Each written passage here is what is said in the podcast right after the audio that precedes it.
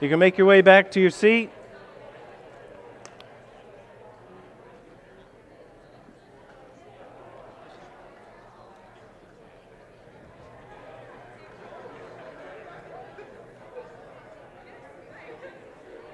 You can make your way back to your seat, and we're going to get into God's Word together. If you're new here this morning and we haven't met, my name is Brent Smith, and uh, I am one of the leaders here at Christ Central. And it is good to hear all the chatter. It's good that we're in community together. And all right. Ooh, Dave turned me up. So you can go ahead and open your Bibles to Second Corinthians. We've been in here for a few weeks now. And uh, if you don't have a Bible with you, the words will be up on the screen as well. And again, it's the only slide that I have, so I apologize again for that. We'll get on track here someday. Uh, but right now, we're just going with a title slide and a scripture slide. So we've been in Second Corinthians for a while. It's a letter written by a guy named Paul to a church in Corinth, Greece. And uh, for the last few weeks, we've been working our way through it. And so far, we've seen that Paul, uh, with a couple named Aquila and Priscilla, planted this church in Corinth. He stayed there a year to see it established.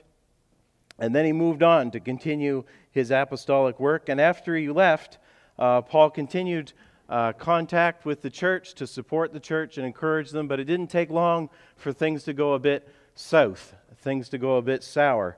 And uh, the relationship kind of deteriorated. And not everyone, but a good chunk of the church in Corinth uh, had actually turned on Paul and had begun criticizing his work as an apostle and doubting his character. And so Paul sits down and writes Second Corinthians to help uh, bring reconciliation to that relationship, to help repair this broken relationship between apostle and church. And it's the most real and emotional of all of Paul's letters. He really opens up and lets us see into the life of the apostle. And so, one of the major beefs that the church had with Paul is that they saw him as a weak man who suffered much and um, they just saw that this suffering made him unfit to be an apostle. And so we looked at that for the last couple of weeks. Their idea was, you know, if you're an apostle, where's all the glory? Where's all the triumph? Uh, you, you suffer, you're weak. Uh, where's all the, you know, the, the pomp and the triumph? And you're all, the, all this talk about hardship and suffering and all the things that you've gone through and all the trials. And Paul sets right off right off the bat, Paul sets out to correct that way of thinking. And so hopefully we've seen that over the last uh, couple weeks when we've looked at the first 11 verses of, Corinth, of, of 2 Corinthians. And Paul shows the Corinthians that far from making him unfit to be an apostle, his suffering actually works for him and better equips him to be an apostle. And so, uh, if you took notes the last two weeks, You'll know these things, but uh, for as we looked at the God of all comfort, and then last time when we looked at how we can suffer differently, Paul has showed us six things that suffering does in God's people. It enables us to experience God's abundant comfort for ourselves, it equips us to pass that comfort on to others who are suffering, it brings us to rely on God and not on ourselves. It grows our faith as we reflect on God's past and future deliverance. It causes us to reach out to others for help, and it results in more praying and praising for the church. Okay, so those are the six things that Paul has kind of laid out in the first 11 verses to show us that suffering doesn't make him unfit to be an apostle, it actually prepares him and better equips him to be an apostle. Okay, so we're going to jump into verse 12, and Paul's going to move his attention to a different focus, and, and he's not so much focused on, um, on the idea of suffering, uh, but he's going to take a different, a different road because those Corinthians had a few beefs with him, and so he's going to tackle some other things. And so, just to say off the bat, I'll read. Uh, it is a, a, bit of a difficult passage. It's, uh, it's a little hard to follow Paul, and we're going to read it in the ESV. There are translations that I found really make it a lot easier to understand, um, but we're going to stick with the ESV because who knows why. That's what I have here. And so if I brought a different Bible, it'd be bigger and it would throw me off. And right. So we're going to read the ESV and hopefully we get a good understanding of it as we go. Okay? So we're going to start in verse 12. So, Father, as we come to your word, we just pray that you would help us. We acknowledge our weaknesses. Uh, I acknowledge my weakness to preach your word. We all acknowledge our weakness to receive your word. Uh, we come with hard hearts and we ask that you would soften them. Uh, we ask, we come with, with uh, distracted minds and we pray that you would focus them. And we want to receive from you, from your word. And so we pray that you would come by your spirit and we pray that uh, that we would have eyes to see and ears to hear and hearts to understand your word uh, because we don't want to just be hearers of your word, we want to be doers. And so we pray, Father, that you come by your Spirit and help us. In Jesus' name, amen. All right, 2 Corinthians chapter 1, verse 12. My apologies if it's a little small, but I wanted to stick with that two slide thing I got going on, right? so. I didn't want to make Josh have to go back and forth between a few different slides. So, 2 Corinthians chapter 1 verse 12 says, "For our boast is this, the testimony of our conscience that we behaved in the world with simplicity and godly sincerity, not by earthly wisdom, but by the grace of God, and supremely so toward you. For we are not writing to you anything other than what you read and acknowledge, and I hope you will fully acknowledge, just as you did partially acknowledge us." that on the day of our Lord Jesus, you will boast of us as we will boast of you. Because I was sure of this, I wanted to come to you first so that you might have a second experience of grace. I wanted to visit you on my way to Macedonia and to come back to you from Macedonia and have you send me on my way to Judea. So, second experience of grace. He wanted to visit them on the way to Macedonia. Then he'd go to Macedonia. When he turned around, he wanted to visit them on the way back. Was I vacillating when I wanted to do this? Do I make my plans according to the flesh, ready to say yes, yes, and no, no at the same time? As surely as God is faithful, our word to you has not been yes and no. For the Son of God, Jesus Christ, whom we proclaimed among you, Silvanus and Timothy and I, was not yes and no, but in him it is always yes. For all the promises of God find their yes in him. That is why it is through him that we utter our amen to God for his glory. And it is God who establishes us with you in Christ and has anointed us, and who and who has put his seal on us and given us his spirit in our hearts as a guarantee. All right. I told you it was a bit tricky, but here we go. So, Paul begins to provide a defense here against some accusations that some of the Corinthians have leveled against him. And defending yourself is never a great place to be in, it's always a bit awkward. And most of often, we try to defend ourselves when we're really in the wrong and shouldn't be defending ourselves, right? We've hurt someone, uh, we've um, we've been sharp with our children or whatever it might be, and we can be so quick to take the stand and begin to spout out the reasons why we were justified in our actions, right? So, well, all I was doing was, or well, well, you're the one who did this first, right? Maybe that's just me. Or maybe you're with me. You're with me? Good? It's always awkward when you say, This is what we do, and you're the only one who does it. I was thinking of Mark's last year about the gun to his head when he's shooting about. Remember that one? Uh, no?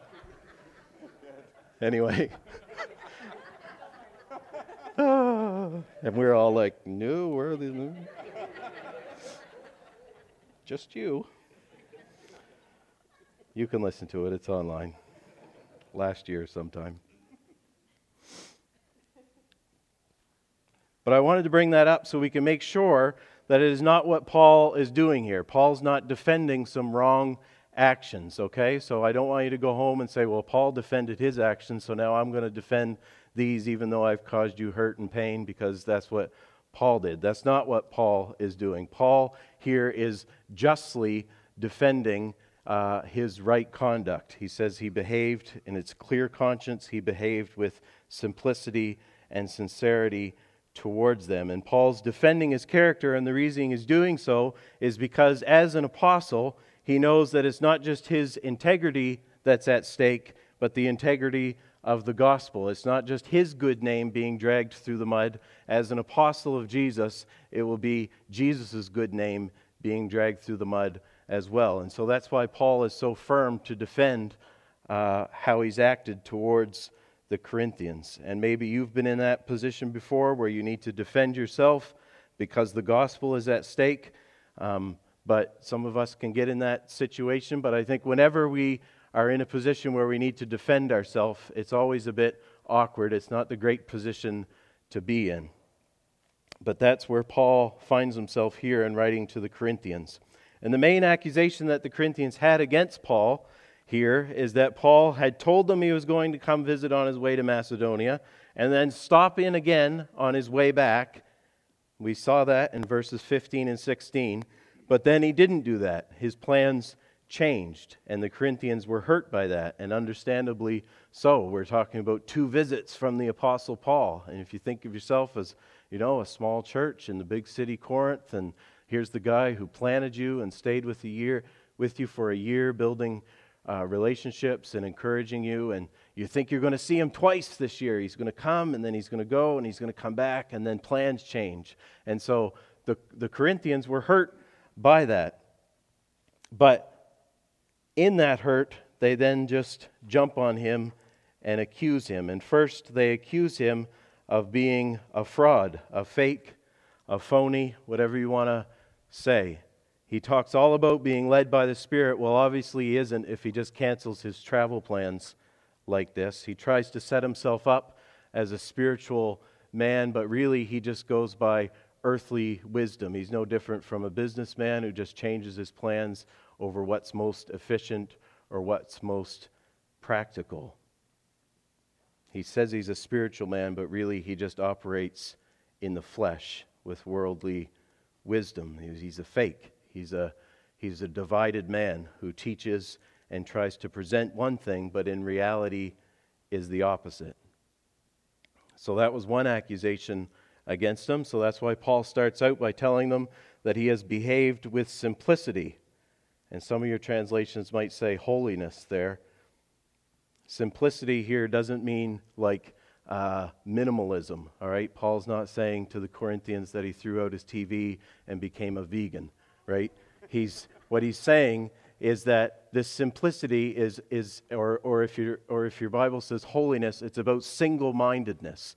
Okay, so simplicity here is the opposite of duplicity. the point that Paul is saying is that he isn't a deceiver, he isn't a fraud. He isn't one thing to one person and something else to another person. He isn't a divided man. He is simple, he is a single minded man. He operates in simplicity, not duplicity.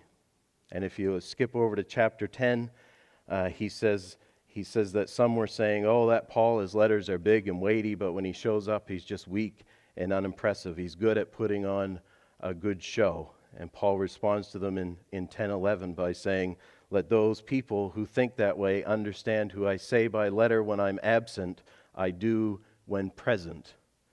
So, in other words, he's saying, Corinthians, you need to get it straight. I am who I am whether I'm away from you or whether I'm with you, whether I'm writing you a letter or face to face, there isn't a duplicity about me. I'm, there's simplicity in how I live my life. I'm single minded. I don't put on a show here. I don't pretend to be this. I'm not saying I'm a spiritual man when in reality, when push comes to so- shove, I'm just a fleshly minded man who operates in worldly wisdom.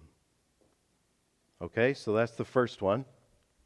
Second, the accusation against him was that not only was he a fake, but he was fickle. He said he was going to come to the Corinthians, but then it wasn't very convenient, and so he just decided not to. And so his critics were claiming that this was because He was fickle, he wasn't dependable. He might make a plan, but if something else came up or his plan became inconvenient, he would just back out. He's just an indecisive flip flopper whose word means nothing. Okay? So there's two accusations against Paul. He's a phony, he's a fake, and he's fickle. He just flip flops. And so Paul tells them not only did I conduct myself with simplicity, single mindedness, but I was also sincere I was real in everything I did. When I said yes, I didn't actually mean no.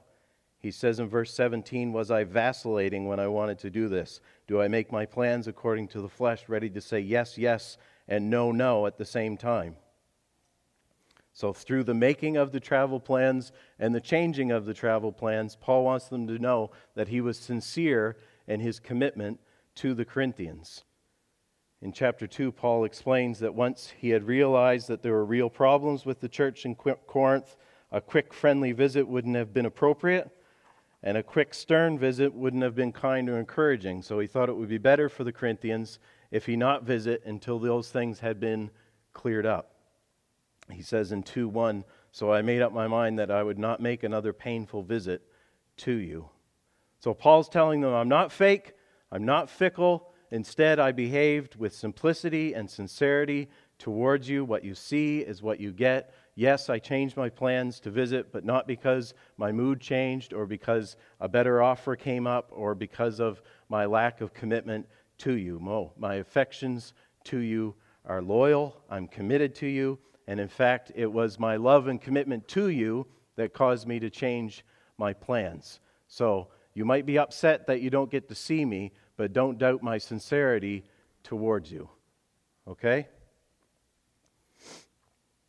So, what is really striking for us, I think, when you read Paul say that, you know, my conscience is clear, that you have these accusations against me, but he's basically saying I'm, I'm blameless on those accusations, that you, you think I'm fake, you think I'm a phony, you think I'm just a flip flopper who doesn't really care about you, but in those accusations, I'm blameless. You can bring my conscience to testify that I haven't behaved towards you in those ways. And I think it's striking for us because, probably because we see in ourselves the ease with which we fall into those same things. The false charges laid against Paul are all too often real in our own lives. And so when we hear Paul say, you know, I'm blameless in those things.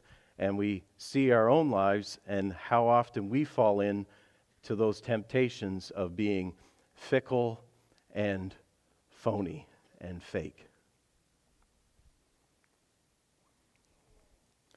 We all feel the pull to go with whatever is convenient, whatever gets us ahead, makes us more comfortable, or works better for us. And if that means being fickle in our commitments and fake in our conduct, so be it.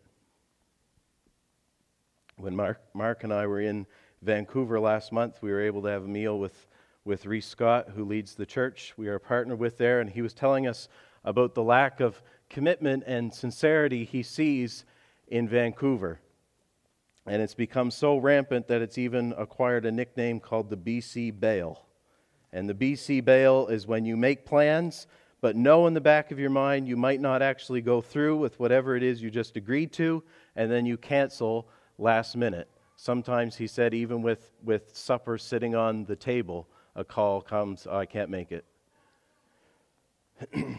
Plans might have been made for months, but are all tossed aside with a quick and easy, guilt free two second text sorry, can't come. That's the BC bail. But the sad thing is, I don't think it's just a Vancouver problem.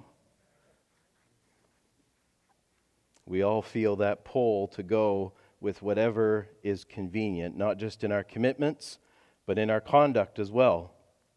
If it's easier to be this person around these people and then be this person around these people, then that's what I'll do because then there's no discomfort no resistance. I can say the right words on Sunday morning and keep everyone off my back and then live in a way that is more convenient for me the rest of the week. And it may be the easiest way forward, but it's also the most dangerous way forward as well. Nathaniel Hawthorne, in his book The Scarlet Letter, wrote No man for any considerable period can wear one face to himself and another to the multitude without finally getting bewildered as to which may be the true. So, as a kid, I loved spring because that meant that you put your rubber boots on and you went out in the ditches and the streams and the water was running and you could drop a big rock in the stream and watch the water go around and you could take your heel, right? And you could dig a little path around here, right? And no matter what you did, what always happened to the water? It always went in the path of least resistance. If you dropped that rock in, it just went around. If you took your heel and dug a little trench around the rock on the outside, that's the way it was going to go. And all too often, we're much like that spring water running in the ditch. And whatever is the path of least resistance, that's the way that we're going to go.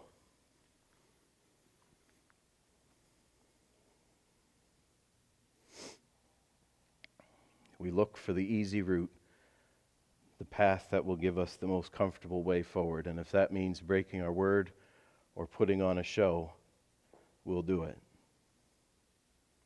So the charges of being fickle and fake that had no landing spot on Paul so often find their home with us.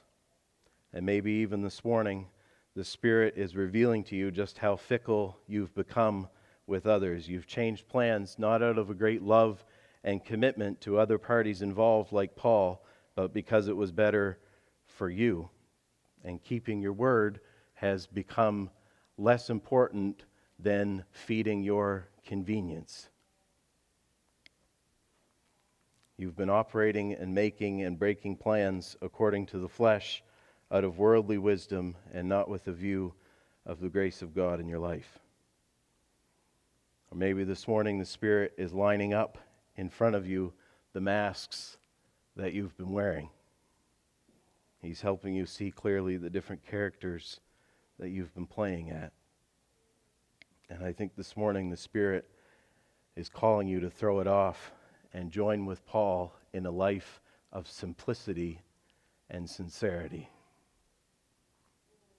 Not living a life by earthly wisdom that says, do whatever you need to to get ahead, look after yourself but living a life by the grace of God. That's what God is calling us into. He's calling us to live a life that's different from the world around us. The world, this fallen world that we live in, this broken world, it operates in fickle and fake.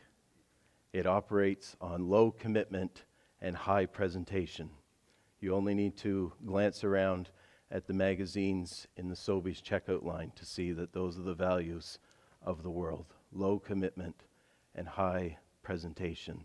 And God calls his people to live differently. He calls us out of that to throw those chains off of being fickle and fake and live with simplicity and sincerity. How can we live differently like that? we need to look at what Paul says. He says to the Corinthians, I behaved with simplicity and sincerity towards you. I didn't operate with worldly wisdom. What you see and understand in my writings, you will see and understand in me. I don't make my plans according to the flesh. I don't say yes when I really mean no. I've been faithful to you in all that I've done. And then in verse 19, for the Son of God, Jesus Christ for the Son of God, Jesus Christ, whom we proclaimed among you, Silvanus and Timothy and I, was not yes and no, but in him it is always yes. In him it is always yes. So Paul is saying, I wasn't fickle and fake, saying yes and no at the same time, because Jesus is not yes and no at the same time.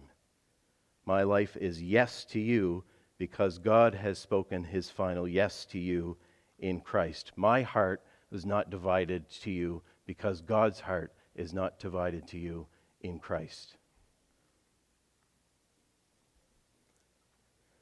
It's a bit tough to follow Paul through this passage, and maybe it's just me, but I read this and I think if they had those accusations, I would just say, I didn't come, get over it. Right? Maybe that's just me. But if they're all upset about, oh, you didn't come and you changed your plans, I'll be like, I didn't come and I changed my plans. So let's move on. But that's not how Paul operates. Paul operates a different way. Paul looks at everything through a Jesus lens. Everything is about Jesus. Everything comes back to Jesus. So here he turns an accusation against his character and work into an exaltation of Jesus' character and work because everything is centered around Jesus. You think I'm fickle? Well, actually, I've been faithful in all my dealings with you. But guess what? It's not really about me. It all points to the faithfulness of Jesus. That's how Paul operates. So everything, when it comes into his life, it gets reordered around Jesus. And when you see how much Jesus permeates every single area of Paul life, Paul's life, it's amazing. Paul truly lives a Christ central life. Paul lives a Christ central life. He takes every opportunity, whether it be physical suffering or relational breakdown or accusations and slander against himself, and he uses them to point himself and his listeners back to Jesus. His life revolves around Jesus. So when things come into his life, whether it be suffering or slander, they get pulled into that gravitational pull and begin to orbit around Jesus, right? Mark referenced it last week when he talked about so often we look at our life as a hierarchy of, of God, family, church.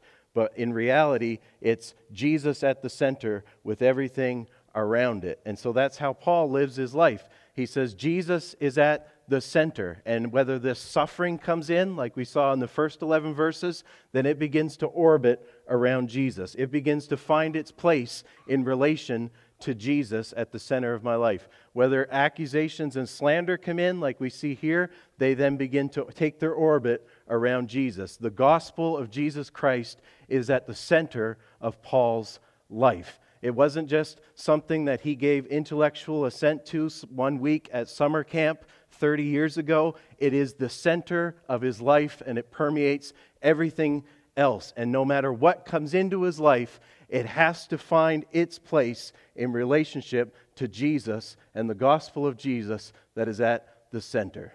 Do you see that? That is the Christ central life that Paul lives. And so when these accusations come against him, he just begins in 19. It might seem like some sort of theological aside, but in 19, he's just going to say, okay, these accusations have come in, and now they have to begin to orbit around the gospel of Jesus, which is at the center of my life.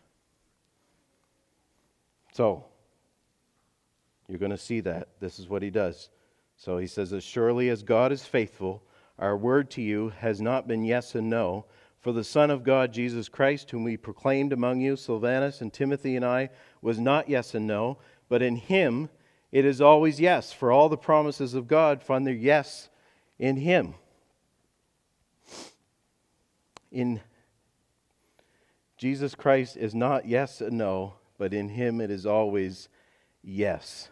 And many people, when they think of God, the first word that comes to mind is not yes, it's no. When they think of God, they just think of no, no, no. He steals my pleasure. He narrows my life. He boxes me in. Jesus is no. But in reality, Jesus is exceedingly gracious to us. He is yes, Paul tells us. That in him it is always yes. And sure, he may say no to some things. Of course, he says no to some things, but his no is a yes to our joy and our life. His no to some things is a yes to our joy and our life, to the advancement of joy in our life. In the same way that I say no to becoming a meth addict so that I could advance my joy and my life, right? Same way, okay? So, yeah, Jesus does have some no's, but his no's are for yeses. Jesus Christ, whom we proclaimed among you, was not yes and no, but in him it is always yes. And then look what he says For all the promises of God find their yes in him. If you underline, you should probably underline that. For all the promises of God find their yes in him. Paul wants the Corinthians to see that no matter what they think of him, God's promises are certain in Jesus. All the promises of God find their yes in him. How many promises? all the promises find their yes in Jesus. The Bible tells us that all Scripture is fulfilled in Jesus. Jesus fulfills the promises of God. After Jesus had resurrected, Luke tells us that two men were traveling on the road to Emmaus. Jesus kind of just shows up alongside of them after a conversation. It says that beginning with Moses and all the prophets, Jesus interpreted to them in all the scriptures the things concerning himself. All of the Bible is fulfilled in Jesus. But here, Paul specifies that all the promises of God are yes in Jesus. All the promises of God are yes in Jesus. It's like this if you, as a child of God, you took all the promises of God and you listed them out, okay? Our list people are getting excited already. and we listed them out, okay? and you're there with your pen and you say, okay, here's a promise. Yeah, okay, we'll check that one. That one, yeah, yeah, okay, we'll check that one. Now, this one, I'm not sure. And Jesus just goes, give me the pen. Check, check, check, check, check, check, check. All the promises of God are fulfilled in me. All the promises of God for you as a child of God are yes. He just goes, yes, yes, yes. He has a stamp. It's big. It says yes. And he goes, yes, yes, yes, yes, yes, yes, yes, yes, yes. All the promises of God are fulfilled for you in Jesus. He says, I've confirmed them all, I've secured them all, I've purchased them all by my blood on the cross for you. Check them all. Now, you might say, well, hold up, because I've been reading through the Old Testament and I know that all of God's promises aren't necessarily promises of blessing. We know that there's some promises of judgment as well. Right? He gives out some pretty stern promises of judgment in the Old Testament. But we can praise God that even those promises of judgment find their yes in Christ because he bore the judgment promises on himself on the cross. Galatians 3:13 says Christ redeemed us from the curse of the law by becoming a curse for us for it is written cursed is everyone who hangs on a tree so that in Christ Jesus the blessing of Abraham might come to the Gentiles so that we might receive the promised spirit through faith. So Christ became the curse for us. He didn't back out because he wasn't feeling like it. He didn't look like a, for a more comfortable route. He didn't vacillate. The Bible says he set his face to Jerusalem to go into all that God had called him to. He set his face to the betrayal. He set his face to the torture. He set his face to the unjust trial. He set his face to the mocking. He set his face to the whipping. He set his face to the cross of Jesus Christ. And he became the curse for you so that you then can have all the blessings flow to you.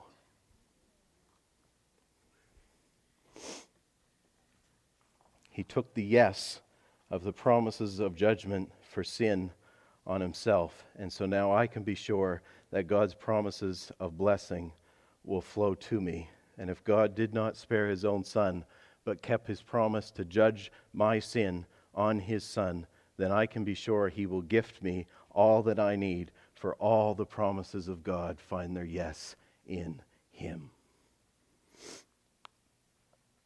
Speaking on this verse, one commentator says this Every sinner who comes to God in Christ with all his needs finds God coming to him in Christ with all his promises. When a sinful person meets the holy God in Christ, what he hears is yes. Do you love me? Yes. Will you forgive me? Yes. Will you accept me? Yes. Will you help me change? Yes. Will you give me power to serve you? Yes. Will you keep me? Yes. Will you show me your glory? yes. And so the reason Jesus is our author, our maker, our ransom, our savior, our helper, our healer, our blessed redeemer, our answer, and our saving grace is because all the promises of God find their yes in him. All the promises of God find their yes in him.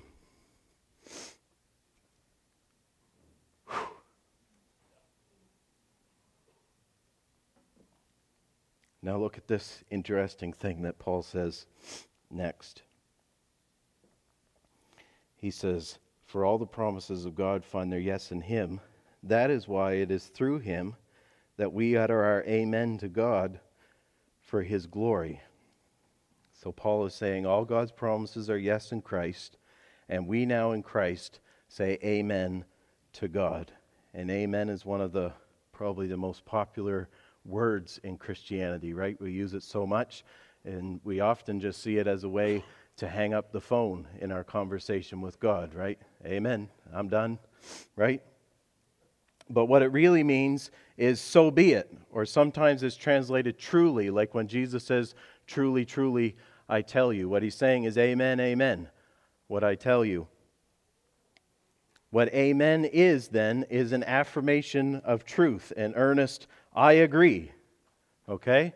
So when you say amen at the end of a prayer, it's so be it. I agree, earnestly, deep down, yes. Right? So what Paul is saying then is all the promises of God are yes in Christ, and we now in Christ say yes to God's promises. Christ secured us the promises of God, and now we say yes to those promises. And not just in a past tense where we look back and see a time when we said yes to God's promises, not just in a future sense when we look forward and see that God's promises will be fulfilled in Christ. Right now, today, we say yes to God's promises. This morning, we're not talking about past or future, but right now today? Am I forgiven? Is the power of the Spirit for me? Can I be delivered from the power of sin in my life? Can my marriage begin to be restored? Can I be reconciled to my brother? Is there wisdom and mercy and comfort and peace available to me? Because of Jesus, it is yes, yes, yes, yes, yes, yes. All the promises of God for you today are yes in Christ. So, can you this morning say yes in Christ to God's promises? Not just as a time back, you know, I was forgiven back in 1973. Are you forgiven this morning? Can you say yes to God's promise that you are forgiven this morning? Or are you carrying a heavy pack of guilt and shame and regret and walking around? Not just, uh, yeah, I know God will deliver me from this addiction when He comes in glory. You say yes to God's promise that He's given you everything you need for life and godliness.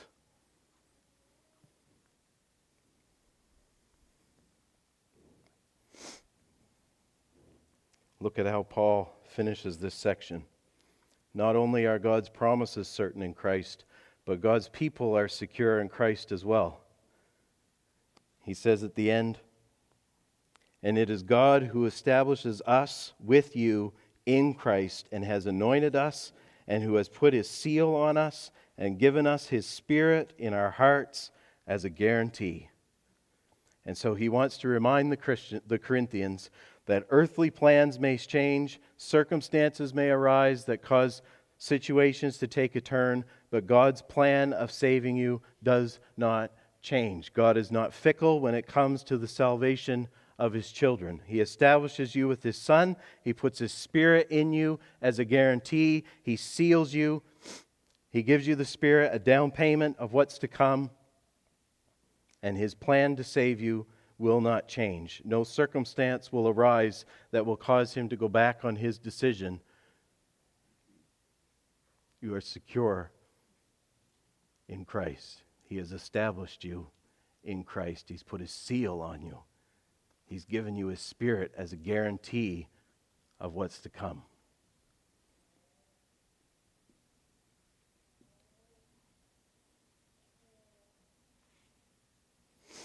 If you've been adopted into God's family, He just doesn't wake up one morning and in His fickleness decide to rip up the adoption papers and kick you out of the family. You are secure in Christ. And so Paul's saying, My plans might have changed, but God's plans don't change. God's promises are certain in Jesus, God's people are secure in Jesus, and to these great truths we say, Yes. And so, a final question then to bring it home for us is that when we see Paul have such a Christ centered view of this difficult situation he was in, we need to ask ourselves when it comes to my decision making, when it comes to my commitments, when it comes to my conduct, have I, like Paul, brought those into orbit around the gospel? Have I put Christ at the center and allowed everything else to fall in line around him? When we see Paul have such this, this Christ saturated view of life where this, this slander comes or this suffering comes or these accusations come and we see them just fall into line orbiting around the gospel that's at the center of his life we need to ask ourselves is that how we view the gospel? Or is it just a few words that we said yes to a few years ago or a few months ago or a few weeks ago Emma read it out that at the center of the throne room of heaven is the Lamb who was slain. That's where he belongs, is at the center. Is the Lamb who was slain, is at the center. If we do that, then we can find our freedom from those chains of being fickle and fake that we looked at at the first. Because now I can see God's promises are yes for me in Christ so now I don't need to put on a show and be a different person to different people trying to gain acceptance because God has promised to never reject me. I'm accepted in Christ. So I don't have to try to put on a show to gain your acceptance. I know I've been accepted in Christ. I can prioritize commitment over convenience because I know that Jesus is committed to me and I'm secure in him. Do you see how Paul says, This is how I behaved in sincerity and in simplicity, for Christ is these things to me. So when Christ is those things to us, then we are able to behave in the same way, in simplicity and in sincerity, not being double minded not living a, a, a life of duplicity. We can be sincere. To use Dave's picture, we don't need to try to scrub the deck clean because we have Jesus as the keel and the anchor.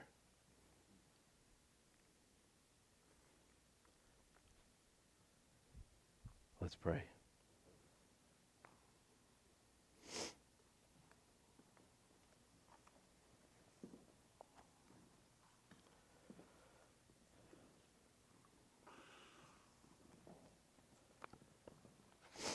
Father, we thank you that all the promises that you have given us find their yes in Jesus.